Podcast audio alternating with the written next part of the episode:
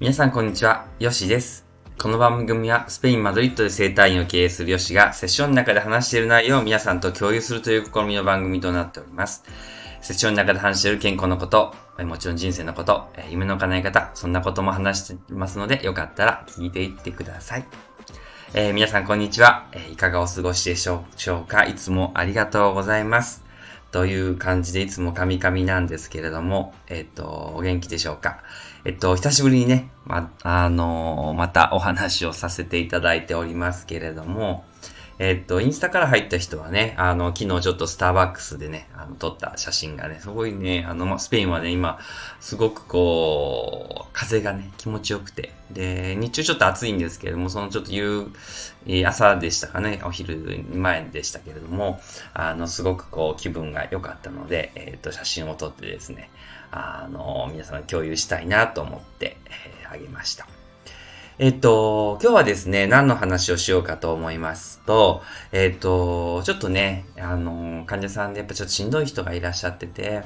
で、その時にちょっとお話しした内容を、えっと、ちょっと皆さんと共有できればいいかなと思ってて、で、来た人が、あの、女性でね、あの、抗がん剤を使ってですね、あの、要するに核療法してですね、あの、もう結構クタクタなんですよね。で、で、次にちょっとこう、腸とかね、あの、お腹のあの手術をしないといけないということで、結構ね、あの、精神的に落ちていらっしゃってたんですよね。で、もう本人も分かってて、もうしんどいのは分かってるんですけど、何かちょっと力抜きたいなっていうところで来ていただいた感じなんですよね。で、僕もその痛みが分かってるので、何か、あの、できるかなって、もちろんね、あの、体を緩めさせていただくっていうのはもちろんね、あの、プロとしてね、やらさせていただいてるのは当然なんですけども、うん、なんかこう、すごくこう、絶望というか、こんなに抗がん剤治療したのにみたいな、いう、こう、先がね、見えない、あの、暗さというか、になっていってたので、何かちょっとこう、方向性をね、あの変えたいなってことで、骨腸手術前だったっていうのもあって、んで、ね、やっぱり免疫力を上げないといけないっていうのは分かってるんですけども、やっぱりね、気持ちがここまで落ちてると、あの、不安だっていうのも、あ、もちろんね、ありますよね。ですので、あの、何か、あの、状況をね、この今の状況をどういうふうに解釈したらいいのかなっていう話をね、させてもらったんですよね。で、何から始めたかというと、えっ、と、今日、例えばね、ここまで来るのに、クリニックに来るのに、えっ、と、Google マップとかを見て来られたんですか？みたいな話をして、まあ、常連さんなので、あの、まあ、ある、そうです、みたいな感じでね、知って、うちは知ってるけれども、まあ、いろいろ見てね、来たんですよ、みたいな話をして。で、目、目ありますよね、とかね、話をして。で、で、僕の声が聞こえてるっていうことでね、あ耳もありますよねって話をね、ちょっとこう、唐突に少し始めて、すいません、なんかちょっとこの話をしてみたいな話をからスタートしたんですけどね。えっと、お腹以外は完璧ですよね、みたいな話をしたんですよね。あの、すごい動いてますよねって話をして。で、もちろんその中のことを軽視しているわけでも全くなくてね、あの、視点をね、変えて欲しかったんですよね。で、目とか耳動いてますよねっていうところで、えっ、ー、と、で、もし仮にね、リハビリがうまくいかなかったとしてもっていう話もすごくしてたので、あの、けど、人生は、ね、刻々と今日も流れていくってことですよ。で、いつかお腹が完璧になれば、いつか何かが完璧になればやりますよ何かするって私たちいつも思ってるんですね。何か不安な要素を見つけて、えっ、と、これが良くなればやるのにとか、足が動くようになればやるのにとか、ね、いつも何か僕たちは不完全なものを見つけたり、調子が悪いところを見つけたりして、環境が、この環境が変われば、夫が変われば、ね、仕事が変われば、私はこれができるのにっていうふうに、私たちは何か不完全なものを見つけて、えっ、ー、と、今やらないといけない、要するに刻々と生きて、流れていく人生を、えー、見過ごしてしまっていることって多々あります。で、けど、どこかで、この不十分なところを理解してというか、受け入れて、立たないといけない時ってやっぱあるんですよね。で、ちょっと僕の例の話をして、で、僕、昔ですね、あの、パニック障害といって、自然的なね、あの、働きすぎてですね、そういう風な、あの、心の病になった時期があって、あの、タクシーとかね、あの、バスとか乗るのに、あの、すごくこう、怖くてですね、あの、心臓がバクバク言ってですね、っていう時期を過ごした時があって。で、その頃にですね、僕が思ったことは、たま、僕が思ったけど、たまたまなんか歩いてる時に障害の持った方がを見てですね、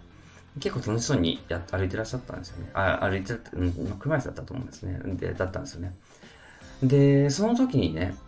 この人はどこかで自分の足がないっていうことを、というか、あの、受け入れたんだ。ね。っていうことに気づいたんですよね。で、すごく楽しそうに生きてらっしゃってて、例えば足がなくて生まれた人ももちろんいるわけで、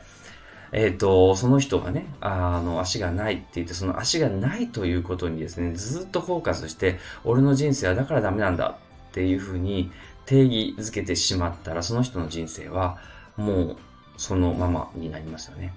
けど、どっかで、あれ？手があるじゃないかって気づいて、あれ？車椅子をして、ば、あの、バスケットボールしてた人いたな、みたいな。で、そのままバスケットボールして頑張ってたら、なんか国の代表になってオリンピックに出て、そして金メダル取ったとかね。どこかで私たちは、その、ないところからね、あるの方にね、視点を見つけて生きる、えー、意味を見つけたっていうことあるじゃないですか。で、その話をしたりしてね。で、実際こういう仕事をしてるとやっぱ痛みとか、その環境とね、自分というのがこうくっついてしまって、本当に本来の自分がくっついてしまって、えっ、ー、と、本来関係はない、客観的に見れば関係がないんですけれども、あたかも自分のものなのようになってしまい、自分の価値すらも落としてしまうっていうことって多々ありますよね。けど、その中で友達がいて、で、家があって、仕事があって、えー、時間で、ね、空気も吸えて、ね、えー、しかも無料で、で、まだ、残念な、残念ながらか、まあ嬉しいことに、あの、月末にね、あの、酸素代が請求されることもなく、あの、生きていられるんですよね。で、そんな環境がある中で、あの、あ自分あるんだっていうところにね、あの、目を向けることで、え今この自分でも大丈夫かなっていうふうにね、えー、生きることができると思うんですよね。で、そこが多分自分に許可を出すっていうことにつながると思うんですよね。で、今のままを受け入れるってことって、そのことで、今のままっていうのは、えっと、お腹が痛くても大丈夫？要するに、何か自分が欠点だと思っていることがありながらも、その自分も受け入れて、ね、環境とかもそうですよね。そういう環境、悪い環境である自分を否定し続けることによって、その自分が価値がないという思うことによって自分を責めて、えっ、ー、と、どうしても、あの、責め続けて、で、人生を嫌になってるとかね、あの、人に当たったりとかね、あるかもしれないんですけれども、その状況であったとしても、絶対あるものはあるんじゃないですか。で、そのあるところに目を向けていただいて、本来の、えっ、ー、と、今、生きるっていうことをね、あの、生きていくと、あの、必然的にね、あの、その症状が消えたりとか、あとは環境が良くなったりとか、そういう風になったりするようなんですよね。うん。だから、あの、たくさんのね、患者さん見せていただいて、すごくね、やっぱその人その人の、えー、感性とか、あの、痛い、痛みですよね、に感じる、あの、生き地だったりが違ったりするんですけれども、それも多く理解した上で、ちょっと、あの、厳しい言葉になってしまうのかもしれないんですけども、ね、あの、こう、あるところをね、見ていただくことをね、したんですよね。うん。で、結構こういうことって僕にもあるし、みんないろんなこともあるんですけど、多くのことはやっぱりこう、あの、あるっていうことをね、あの、見つけてれないんですよね。で、あの、今日、例えばね、買うね、あの、カフェラテ、ね、カフェで買うカフェラテがね、あの、この牛乳が、あの、もしね、あの、こう流通がなかったとしたら、今からですね、あの、牧場に行ってですね、牛さんに会ってですね、牛さんからお乳を絞ってですね、それ帰ってきてですね、それコーヒーをまた作ってですね、そのコーヒーに牛乳をね、ホットミルクを入れてカフェラテにするという、こう過程でですね、もう一日が終わってしまうみたいな。けどそれをお金を払わさせていただくことによって、ね、それこそスペインだと1.5ユーロとか、まあ、2ユーロぐらいだったりするんですけれども、それがその一瞬でですね、そのカフェラテは飲めるということになるんじゃないですか。で、この奇跡ですよね。この、えっと、見えないところで誰かが動いている。この場合はマーケティングだったり人の流通だったりするんですけども、もっと言うと、実は自分たちがこうやって生きていることとか、ね、自然に眠気が来るとか、自然にトイレ行きたくなるとか、そういうことも実は、えっ、ー、と、何かが、誰かがどっかの力で動いてて、それで私たちが生かされているっていうことに気づくとですね、あの、うん、まだ生きてもいいかなみたいな。もっとちょっと頑張ってみようかな。今日もう一日だけ頑張ってみようかなとかね。あもう少し前向いてみようかなとかって、ちょっとね、あの、そういう活力になればね、